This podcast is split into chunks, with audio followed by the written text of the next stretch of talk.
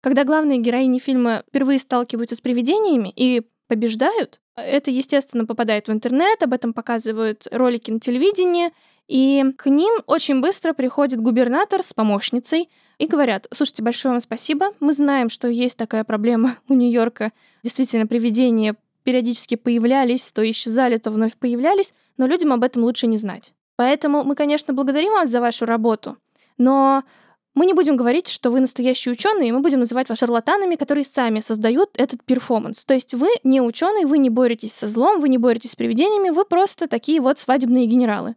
И если честно, кажется, что женщин в науке именно так всегда и воспринимали. И это большое зеркало того, как относятся к вкладу женщин в науке, например.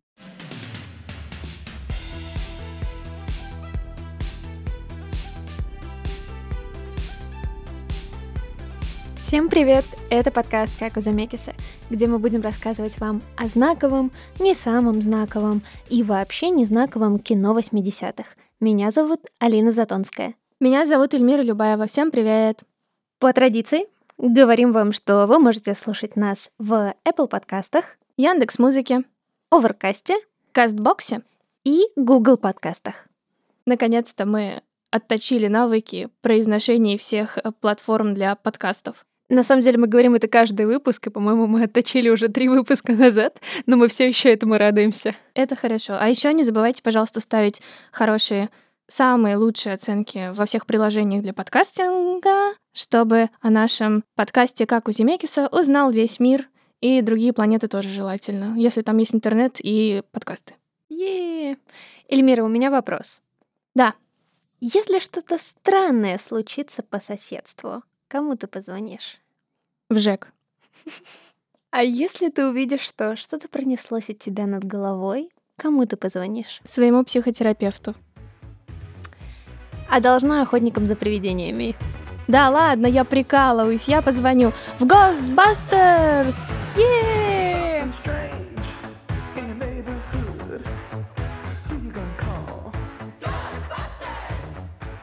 Сегодня мы говорим про охотников за привидениями.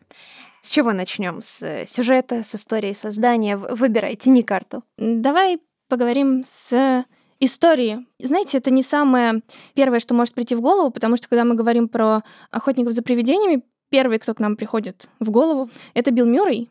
Но на самом деле история создания куда глубже и интересней. Да, она начинается с Дэна Эйкрайда, который, собственно, является создателем, даже, можно сказать, уже линейки фильмов. И в какой-то момент он увлекся паранормальными явлениями. Но существуют также отдельные байки, отдельные слухи или версии, в которых у этого всего предыстория заметно глубже, и в которой вся его семья так или иначе связана с изучением паранормального явления, с спиритическими сеансами и прочими-прочими штуками, но каких-то серьезных и уверенных доказательств тому нет, поэтому оставим это в формате какой-то байки. Так вот, он увлекся в какой-то момент паранормальными явлениями и придумал некоторый вариант сценария, в котором путешественники во времени охотятся за привидениями, Точнее, пытаются их остановить. И первая версия фильма называлась что-то типа «Останавливающий привидений» или «Ghost Measures». Да, еще важно сказать, что Дэн Эйкройд э, — это звезда популярного телевизионного шоу, которое идет до сих пор Saturday Night Live, и в первом касте, который он для себя придумал, он хотел позвать Джона Белуши, своего друга и соавтора их общего проекта, Эдди Мерфи и Джона Кэнди. Джон Кэнди известный не для нас, но для, для Канады комик и стендапер. Однако Джон Белуши э, — это брат Джеймса Белуши, известный, но почивший довольно рано комик, умер, и остальные герои не захотели участвовать в съемках фильмов, поэтому пришлось пересмотреть, причем не только каст, но и саму идею фильма. Да, ее просто признали провальной. Угу, и поняли, что это слишком дорого для первого фильма, и непонятно, и сложно. И, в общем, переписали сценарий, э, и героями стали охотники за привидениями. А в фильме приняли участие совершенно другие актеры, ну, кроме Билла Мюррея, который, для которого фильм стал, пожалуй, поворотным моментом в карьере, что ли, и в его образе, потому что как корабль назвали в тот момент, какой характер ему прописали, так он и двигался и двигается до сих пор в своей карьере. Ну, да, и во время съемок Билл Мюррей очень много импровизировал по ходу самих съемок.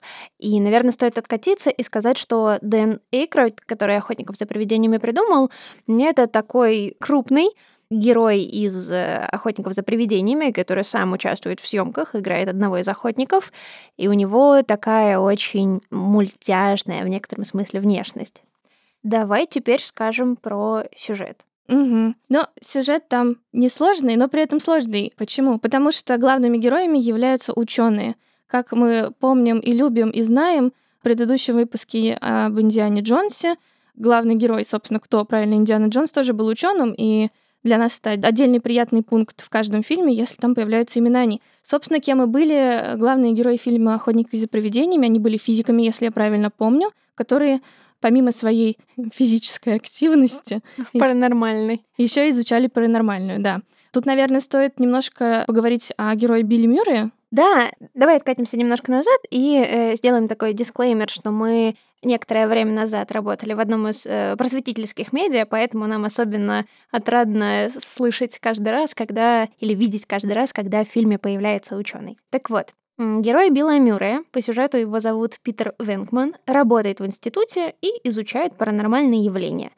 Ну, как сказать, изучает? Скорее, он просто развлекается, потому что паранормальные явления он, скорее всего, не верит. И мы видим это по вступительной сцене, где сидит парень и девушка, и он показывает им карту на обратной стороне, которой находится какая-то геометрическая фигура. И вот, значит, он просит угадать парня, парень не угадывает, он бьет его током, просит угадать девушку, девушка не угадывает, но он даже не показывает ей, что она на самом деле не угадала, и говорит, «Вау, у вас так получается?» Да он просто подкатывал к девчонкам, пользуясь своим служебным положением и мистикой. Но при этом, в некотором смысле, несмотря на то, что герой Билла Мюррея — это такой мизантроп, циник, очень эгоистичный человек, очень едкий человек, при этом он всегда спускает всех остальных героев с небес на землю — и, значит, в самом начале, когда появляется первый звонок, по сути, еще до того, как они основывают свое а, агентство, назовем его агентством, в библиотеке в городе появляется призрак, и их туда зовут, э, значит, изучать, что же там случилось, действительно ли там был призрак. И они заходят в библиотеку, там такой столб из книжек, и они говорят, о боже мой, посмотрите на этот столб из книжек. И Билл Мюррей говорит, ну да, человек никогда их так не расставит, правда? Или момент, когда они общаются с женщиной, которая заявила там, что увидела призрака, а он говорит, простите, несколько стандартных вопросов. Есть ли в вашей семье кто-то, кто болел шизофренией? Есть ли у вас другие ментальные расстройства и так далее и тому подобное? Это звучит, конечно, грубо, но он тот человек, который пытается проверить, а нет ли за всем этим какого-то простого объяснения. Это единственный представитель в их команде, кто обладает критическим мышлением. Хотя, казалось бы, просто квартет умов научных, и вот только один из них до последнего не верит во все происходящее. Ну и потом удивляется больше всех, кажется, что. Да, да, именно. А потом оказывается, что призраки действительно существуют, и с их первого заказа они все выбегают с криками, потому что они не ожидали увидеть настоящего призрака на самом деле все, и они понятия не имеют, что с ним делать. Но зато после этого они решают и сколотить свое бюро, агентство, малый бизнес по поимке призраков. Ну да, и начинается шуршание научными статьями и созданием специального оборудования, которое поможет ловить и бороться с призраками. Знаешь, что было интересно? В тот момент, когда они уже зарабатывают свою популярность, там идет э, серия рекламных кампаний в их поддержку, что мы работаем 24 часа в сутки. И в какой-то момент появляется такая не то брошюрка, не то реклама с вопросом есть ли права у призраков? И вот знаешь, на самом деле это самый большой вопрос, который есть к этому фильму. Кто такие призраки? Вот задавался ли ты вопросом при просмотре этого фильма и последующих э, частей или там других фильмов линейки и мультфильмов, кто такие призраки, откуда они берутся, зачем они нужны, действительно ли они зло. Ты знаешь, меня это не волновало, потому что кажется, что эта вселенная просто говорит тебе, окей, это работает вот так. Здесь есть призраки, и их надо ловить. И ты не задумываешься, зачем их надо ловить, почему их надо ловить. Хотя мне... Вот единственное, что мне было на самом деле непонятно, это а с какого момента в Нью-Йорке есть призраки? Но вот судя по тому, что происходит, они как бы и были, и будут. Только в момент появления компашки призраков начали замечать. Я тут недавно посмотрела парочку сериалов новеньких про призраков. Меня вообще, на самом деле, не сильно интересуют призраки, я больше по вампирам. Вот. Но тут, э, значит, я э, посмотрела два сериала, называется «Призрак дома на холме» и «Призраки усадьбы Блай», и поняла, что лично для меня сейчас важно, чтобы у призраков была история, потому что нельзя просто взять и ушатать привидение только потому, что оно привидение. У него должна быть история. И мне кажется, что большой вопрос к охотникам за привидениями и, возможно, последующему его развитию или не развитию, это как раз-таки то, что у вселенной охотников за привидениями нет правил по которым они живут. Мы просто знаем, что привидение это в каком-то смысле зло, и с ним нужно бороться. Но почему мы не узнаем? И, наверное, если анализировать, то, скорее всего, поэтому, может быть, она дальше не пошла, эта вселенная дальше развиваться, там не создавали спин или что-то еще, а все сдвинулось к мультфильму, о котором мы тоже немножко поговорим позже, где формат был Скуби-Ду, у тебя есть проблема, ее нужно решить без какого-то сквозного сюжета. Наверное, из-за этого у меня очень много вопросиков к фильму «Охотники за привидениями». Хотя, конечно, он очень смешной. И он очень атмосферный. Да. И с одной стороны, это действительно важная мысль, что когда ты слишком много правил своей вселенной не раскрываешь, а оставляешь их как бы, ну, просто как есть. Зритель с этим сталкивается. Ты как бы понимаешь, что там есть призраки, их надо ловить. Как они устроены, как они попадают в наш мир, как они из него уходят, а что происходит, если охотников нет, потому что кроме Нью-Йорка есть еще много городов. Тем не менее, чем больше у тебя вопросов, тем сложнее развивать твою вселенную, потому что непонятно, а в какую сторону ее двигать. В предысторию, как призраки появились, или в то, как обеспечить Нью-Йорк без призраков в принципе, а можно ли это сделать.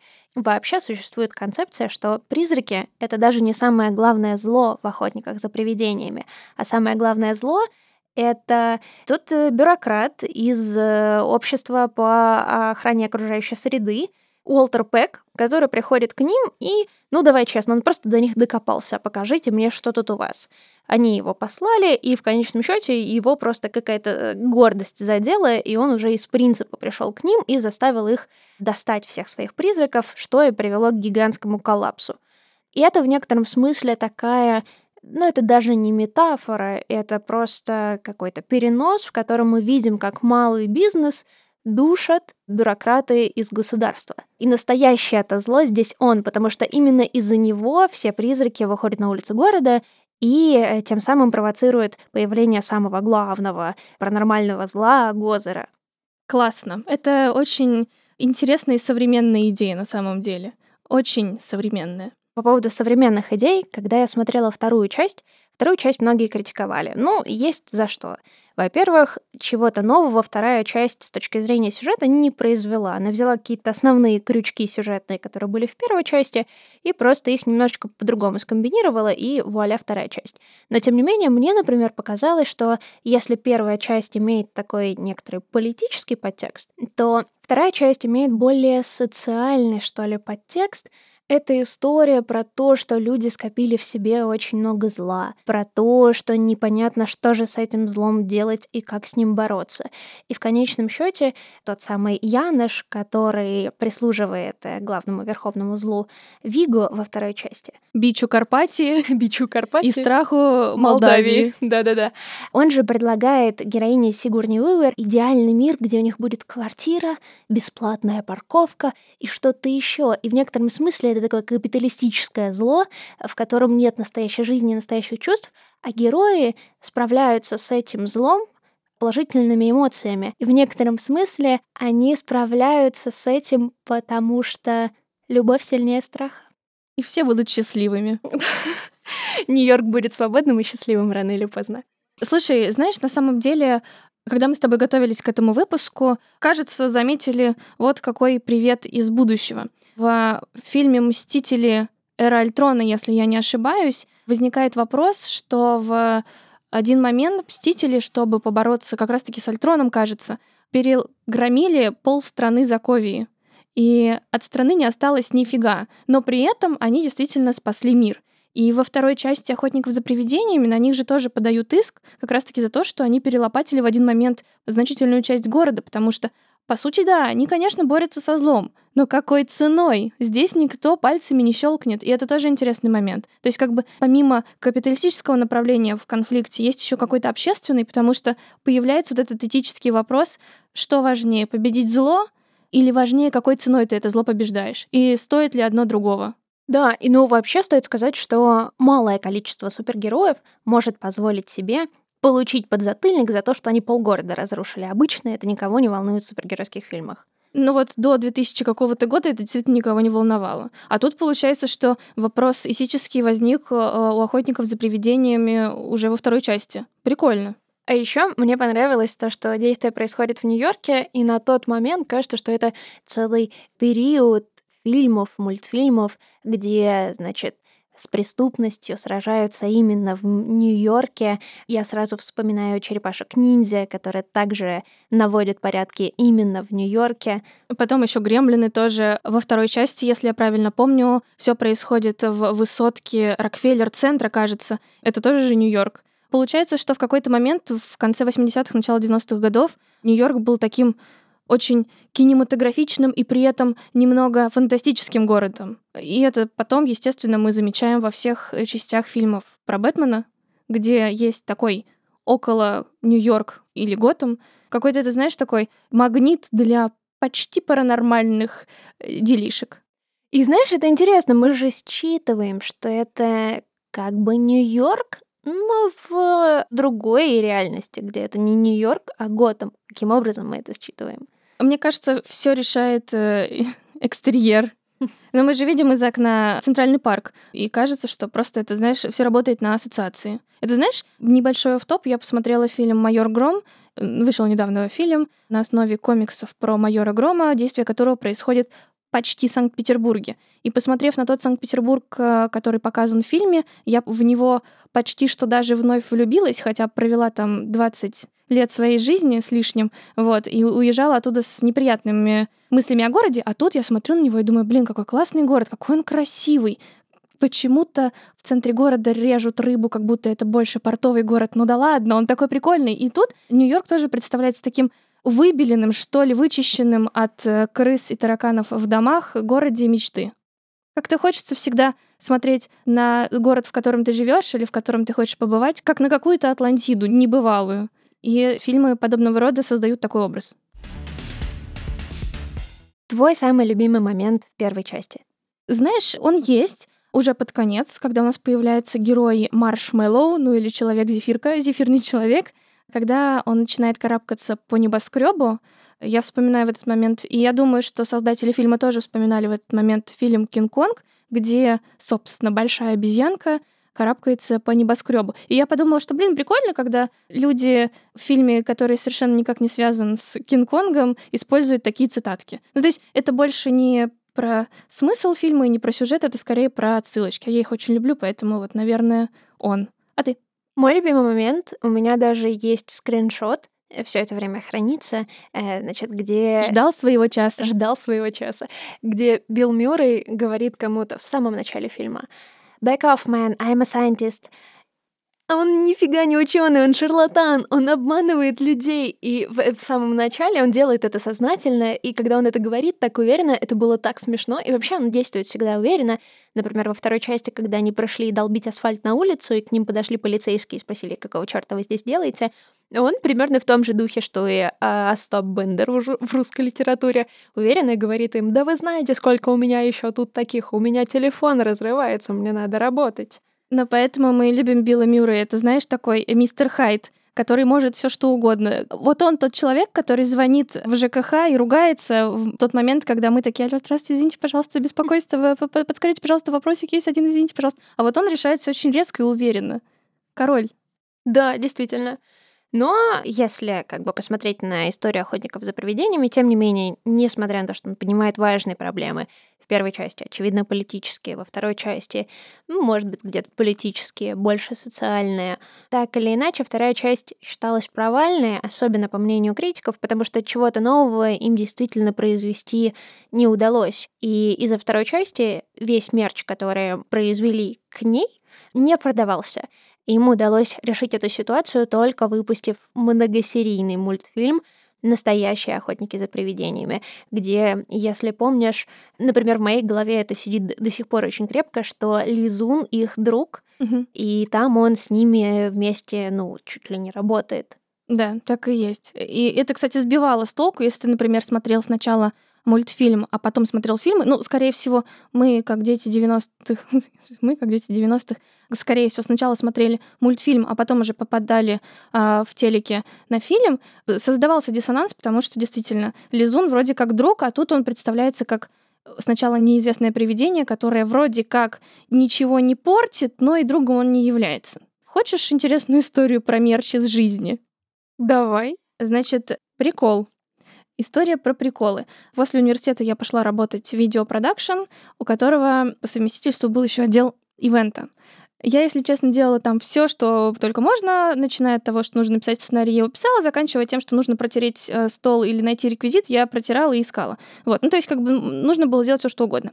И в один момент ко мне приходят коллеги и говорят, слушай, нам тут нужно видеоролик снять, как, а, значит, герой арабского происхождения летит на ковре самолете, потом приземляется в Бадру. Это Ну, другого транспорта у людей арабского происхождения же нет. ну, ты же понимаешь. Ну, конечно, нет. Вот. Верблюд и ковер-самолет. Верблюда не было, а ковер-самолет проще притречить на хромакей. Мне говорят, значит, ну ты не переживай, у нас хромаки, мы там все снимем. Главное, нужен ковер, человек и костюм. А, и, собственно, он приземляется на землю Бадры, это в Ираке, и он в костюме сотрудника нефтебазы. А у них свои вот эти вот песчаные костюмы, симпатичные, но которых не найти в России вообще, потому что все шьется и напрямую отправляется в Ирак. То есть заказчик нам не мог помочь с костюмом. И он говорит, ну вот надо найти, а когда мне говорили, надо найти, я понимала, значит, Эльмира, надо искать.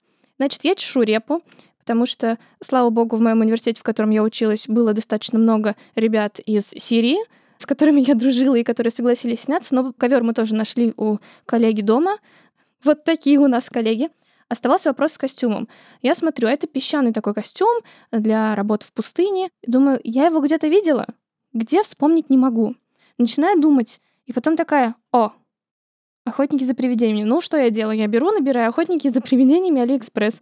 Вот, нахожу костюм, доставка три дня, 3000 рублей. Я, значит, красотка, ко мне приходит этот костюм, все хорошо. И в итоге мы сняли этот ужасный ролик. Я его нашла, он как был ужасным, так он и остался ужасным.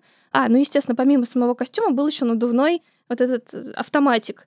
И я на нем потом сидела до конца работы в этой компании, потому что были неудобные стулья, а там была очень удобная сидушка. Вот так вот помог мерч мне охотников за привидениями снять чувака, который приземлился в Бадру.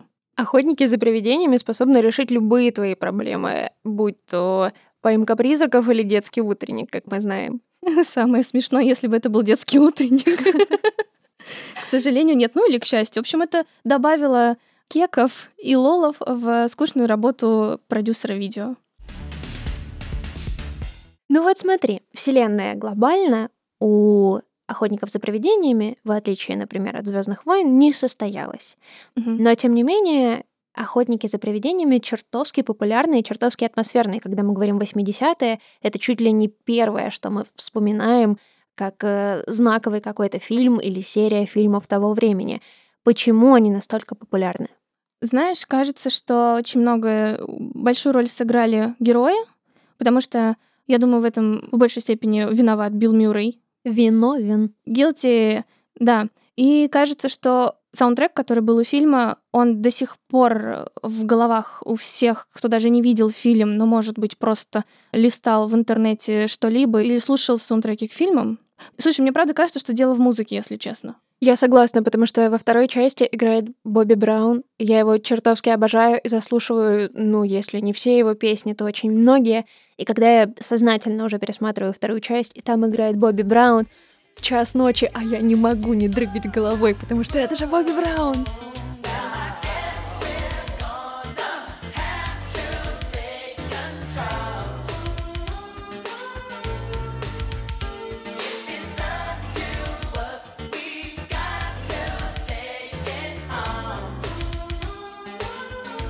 Ну да. Я думаю, что в в фильмах того времени очень много играла музыка, если честно. И если был подобран неудачный плейлист, то было сложно каким-то образом создать и атмосферу, и в дальнейшем остаться в памяти у зрителей, потому что интернета не было, компов не было, телефонов не было, но были пластинки, было радио и были плееры кассетные. И благодаря этому можно было оставаться в атмосфере и во вселенной. И знаешь еще, что там очень примечательная, ну, не знаю, коммуникационная картина, визуальная картина весь коммуникационный, навигационный дизайн этого фильма, потому что вот эта нашивка с перечеркнутым привидением мелькает до сих пор везде. Я видела в какой-то момент адаптированную под современность такую же нашивку, или это был плакат, ну что-то в таком духе, где перечеркнут был Трамп. С прической, да, только беленькой. С прической, ну, да-да-да, с прической. Но что еще мне кажется важно, что несмотря на свою специфику, охотники за привидениями не в полной мере семейный фильм, но фильм, который в одинаковой мере понравится ребенку, и взрослому. И кто-то говорил, что одна из причин успеха, что детям всегда интересно, а вот а какая она жизнь после смерти, а здесь все показано как-то просто. Ну вот есть призрак, его можно победить, и, в общем-то, ничего страшного в этом нет, и нет какого-то вот этого ужаса, страха перед смертью и чего-то подобного. Но при этом фильм говорит о том, что призраки — это зло, и с ними нужно бороться. Это вопрос. Да, а с другой стороны, с третьей стороны, с Лизуном они так и не поборолись. А вот с четвертой стороны, почему есть призраки-люди, вот эти вот в тумане, а есть лизун, который то ли эктоплазма, то ли не пойми что. Вот это вот, знаете ли, тоже большой вопросик, если честно. Это ты сейчас вынула котенка из кармы охотников за привидениями. Виновен, что я могу сказать. Знаешь, если говорить о Вселенной, вообще опасная игра с призраками. Как бы это странно ни звучало, потому что фильмов про привидения очень много разных, хороших мало, знаковых еще меньше. И вот, например, что еще может прийти в голову про призраки? Наверное, Каспер — это самый детский фильм про привидения. И вот он, у него была какая-то своя история, причина, почему существует Каспер и его жуткие дядьки. А здесь все еще не хватает той самой линии. Ну, возможно, это связано с тем, что фильм должен быть два часа, а если рассказывать историю каждого призрака, то э, мы выходим на сериал «Говорящая с призраками» с Дженнифер Лав Хьюитт, который выходил с 2005 по 2010 год, я специально просто посмотрела. Вот, и там э, в течение 40-минутной серии рассказывается всю из подноготную каждого призрака, с которым они не борются, а которого отпускают наверх. Вот. И тут получается, что, например, в основном призраков куда-то от пускают, потому что это неупокоенные души, а в фильме э, «Охотники за привидениями» это опасность. Ну, непонятно почему. Но тоже интересно, знаешь, потому что это как минимум чуть менее банально, чем э, душа, которой нужно упокоиться и отправиться либо наверх, либо вниз. И знаешь, что еще интересно? Тут впервые сталкивается наука и решение проблем с помощью науки, потому что они же создают эти вот лазеры, они создают вот эти вот коробки. Ловушки. Ловушки, да. Это получается научный подход к решению проблем с призраками.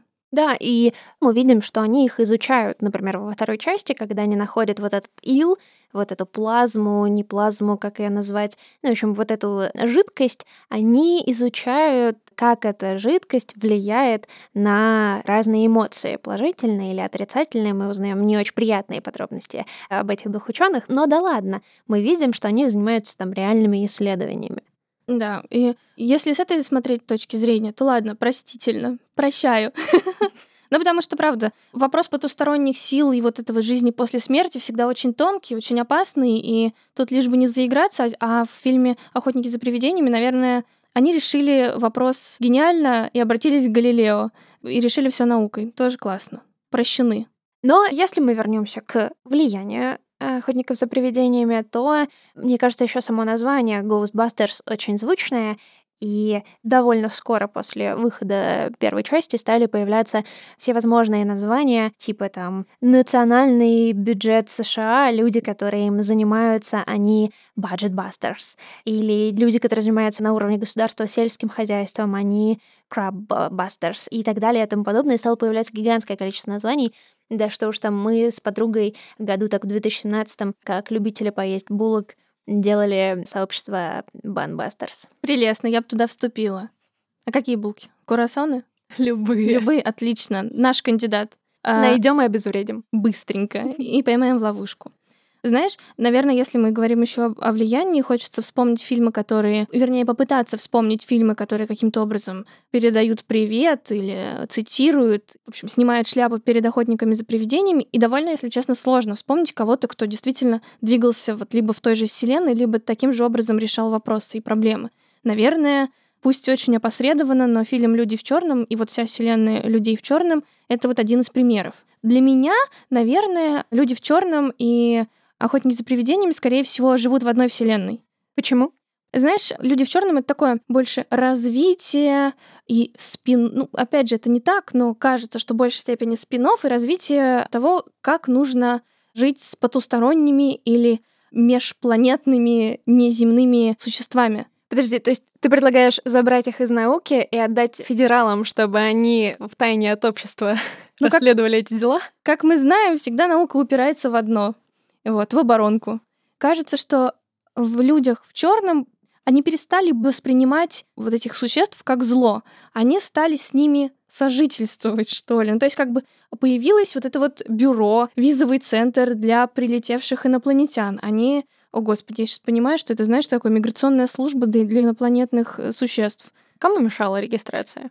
Слушай, если они захотят жить в Москве, в конце концов, им это будет полезно. Как минимум, потом они еще и прописку захотят московскую. Но в любом случае кажется, что это, знаешь, упорядочивание процессов, и было бы прикольно понаблюдать, э, если герои охотников за привидением не только начнут отправлять в вот эти вот ловушки привидений, но еще и каким-то образом каким-то образом помогать им, потому что, ну что, сидишь ты несчастный лизун в ловушке. И что тебе делать там? Сидеть книжки читать? У тебя там даже книжек нет. Сначала они задались вопросом, а есть ли права у призраков, и я думаю, что в тему мысли, которую ты сказала, дальше будут реабилитационные центры, в которых помогают призракам восстановиться после травмы. Вот я бы на это посмотрела, если честно. Хотя, может быть, никому это не было бы интересно, мне было бы очень интересно. Но еще, если говорить про влияние, то здесь, наверное, очень важно сказать, в принципе, про все, что происходит ближе уже к 90-м, и особенно в 90-х, это период, когда в Штатах появляется такая вспышка большого количества людей, которые начинают заявлять, что они были похищены пришельцами и изнасилованы пришельцами. Об этом очень много пишет Карл Саган в книжке «Мир полный демонов». По сути, это книжка о том, как э, ученый может вырабатывать у себя критическое мышление на основе реальных исторических примеров, которые когда-либо происходили, и он говорит, что там появляется несметное количество людей, которые об этом заявляют. Во многом это способствует журналистика, массовая культура, люди видят какие-то штуки, которые скрывают от них государство, там упал метеорит, а вот там нашли что-то, ну и так далее и тому подобное. И одно из э, важных вытекающих обстоятельств из этого — это, например, сериал «Секретные материалы», которые появляются как раз на волне мыслей о том, что государство что-то скрывает от э, своих граждан и в первую очередь скрывает э, контакт с пришельцами. Mm, это интересно. Видимо, зона 51, та самая, очень интересует всех американцев, и теперь уже не только американцев, на предмет того, что же там находится, и что же в 50 каком-то году упало в Розвилле. Был ли это метеорит или были ли это пришельцы? Да, да, да, да, да. И во второй части охотников за привидениями, когда у Билла Мюррея есть свое шоу, куда зовет он, очевидно, каких-то очень странных фриков, он позвал туда двух человек, которые говорят о том, когда же будет конец света. И вот женщина, которая утверждает, что конец света будет, по-моему, там в 2016 году. 14 февраля 2016 года. Как ты запомнила. Она говорит, что ей это сказал пришелец, и что она была в отеле, а он позвал ее к себе в номер и рассказал и вот эта вся история о том, э, значит, как в США в те времена было довольно много людей, которые жаловались массово на похищение и изнасилование пришельцами. Я, знаешь, что вспоминаю? Вот ты когда-нибудь играла в Sims вторых? Э, я даже боюсь представить, к чему ты клонишь, ну да. Э, у меня был какой-то диск Sims 2, я не знаю, вроде бы самый, знаешь, основной, э, оригинальный. И там, значит, был Розвель, и можно было побрататься с пришельцами. И периодически они прилетали к тебе на задний двор и заделывали э, тебе маленьких полулюдей, полупришельцев. Вот. Даже про конец света тебе рассказывали. Да, да, да, да, да. Что вы знаете о конце света, да.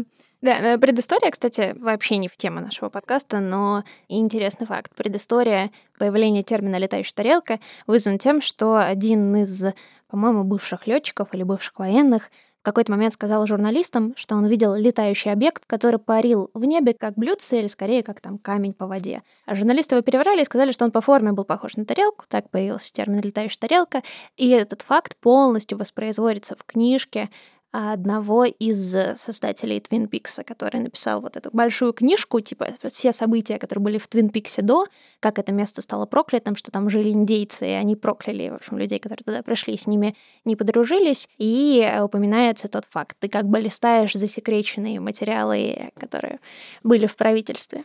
Это интересно. В копилочку интересных фактов.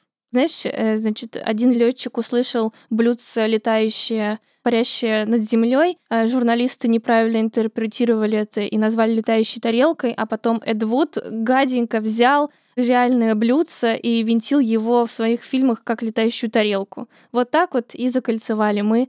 А нет, знаешь, короче, выходит фильм, ну, мы его с тобой снимем, космический корабль, и сидят, значит, семья пришельцев и едят с блюдца, чай пьют с блюдца, вот и все, конец. А потом вьетнамские флешбеки, это блюдце превращается в летающую тарелку.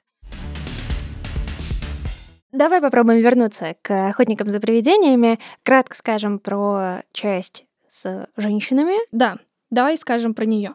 Она вышла в 2014 году, и это прекрасный фильм честно. Ну, его нельзя назвать шедевром мирового кинематографа, но он, правда, очень хороший. Его снял режиссер Пол Фик. Это режиссер, который как бы специализируется на комедийных фильмах, э, где главную роль играют женщины. Он очень часто снимает в своих фильмах актрис шоу Saturday Night Live, собственно, откуда у нас Дэн Эйкройд, например, взялся и стал известен и популярен. Фильм — это совершенно параллельная история, она никак не связана с действием, которое происходит в 80-е 90-е, как три женщины-ученых начинают вновь бороться с привидениями, которые по причине открытого портала начинают проникать в Нью-Йорк. Он очень приятный и хороший, честно. Но, к сожалению, общественность к нему отнеслась очень негативно с самого начала. И, например, первый трейлер, который вышел на Ютубе, он сразу автоматически получил миллион дизлайков и попал в какой-то рейтинг самых неудачных трейлеров, выходящих на YouTube, что очень сильно сказалось на дальнейшем маркетинге и продвижении этого фильма. Слушай, но я при этом читала материал на Воксе о том, что главная проблема этой части в том, что первая и вторая часть, они какие-то, ну, вторая в меньшей степени, ну, давай скажем, первая часть, она затрагивает важные там социальные, как мы уже сказали, политические проблемы. Третья же часть, часть э, с женщинами, она раскрывает какие-то социально значимые проблемы только в теории. Такова была позиция, описанная в материале Вокса что это, конечно, очень благородная и классная цель взять женщин в качестве главных героев, но раскрыть их роль и как-то показать их значимость полностью не удалось. И что вот эта социальная роль фильма осталась только теоретической, а воспроизвести ее не получилось.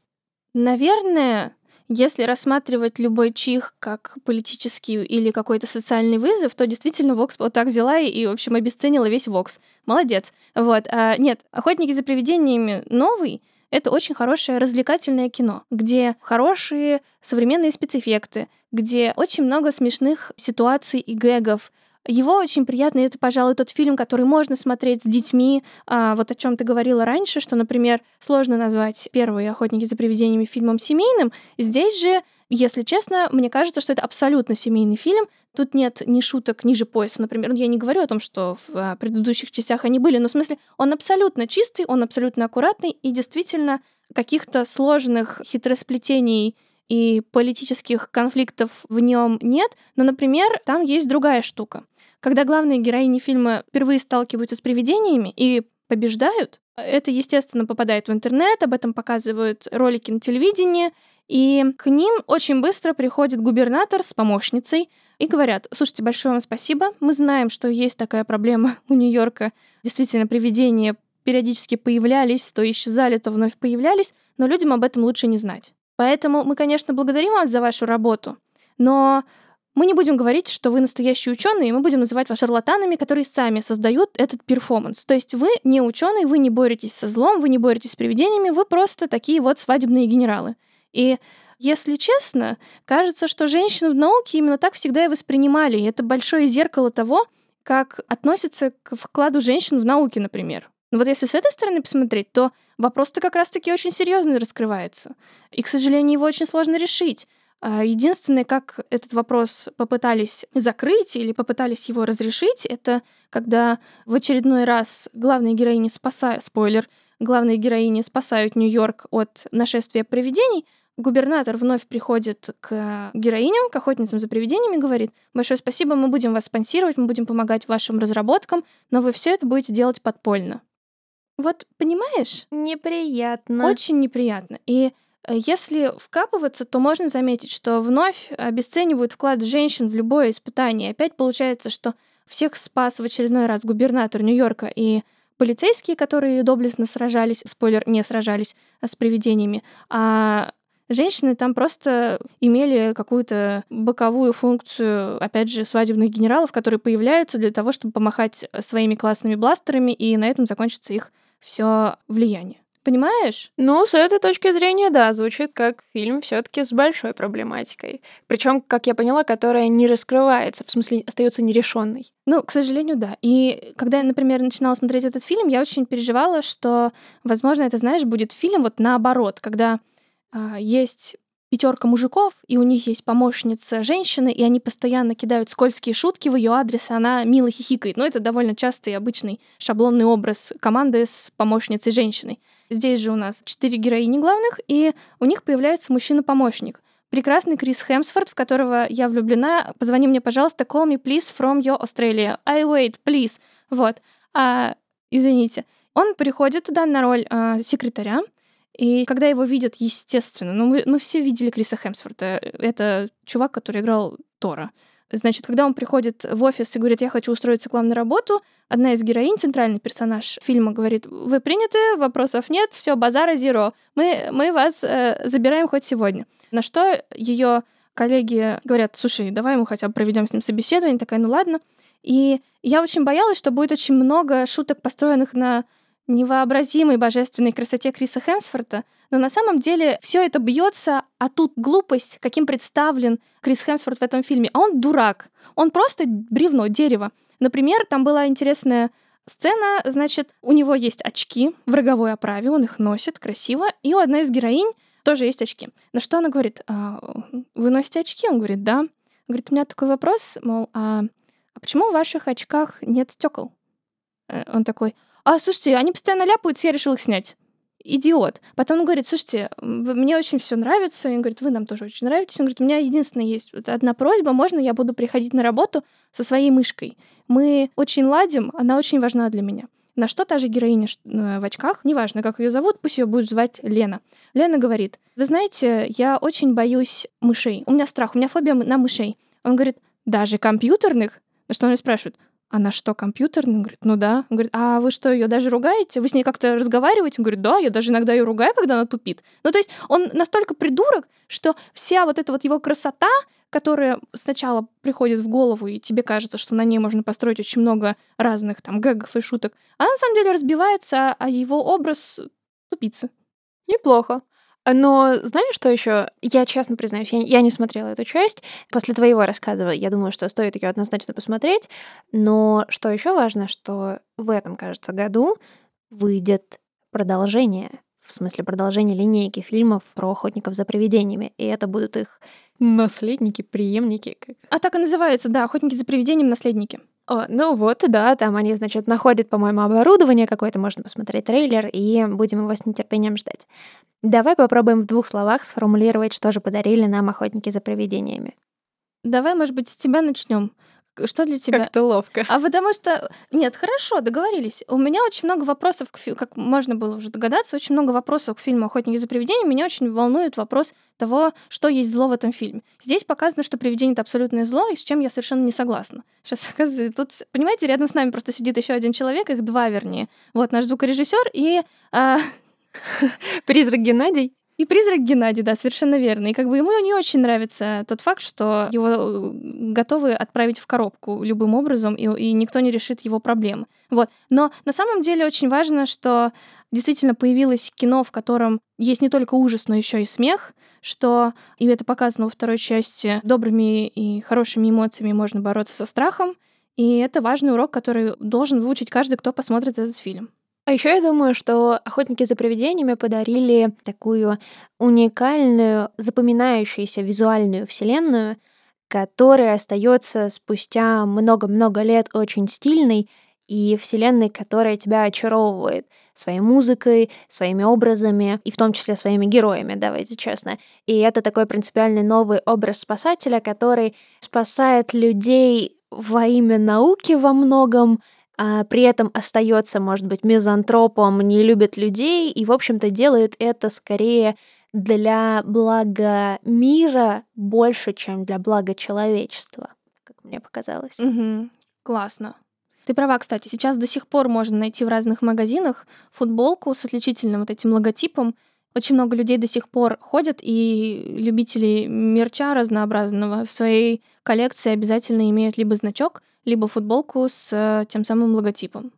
Да, а еще последнее, что я хочу здесь сказать, что они борются не только с паранормальным злом, сколько с проблемами государственными или чисто человеческими, потому что, чтобы побороть призраков, им пришлось преодолеть вот эту постоянную людскую апатию во второй части. Кстати, да, ты права, потому что борьба с призраками — это лишь обстоятельство. На самом деле все гораздо глубже, и конфликт глубже. Так что смотрите «Охотников за привидениями». И не забудьте посмотреть новую часть. Она хороша и приятна. И там Крис Хемсворт. Всем пока! Пока!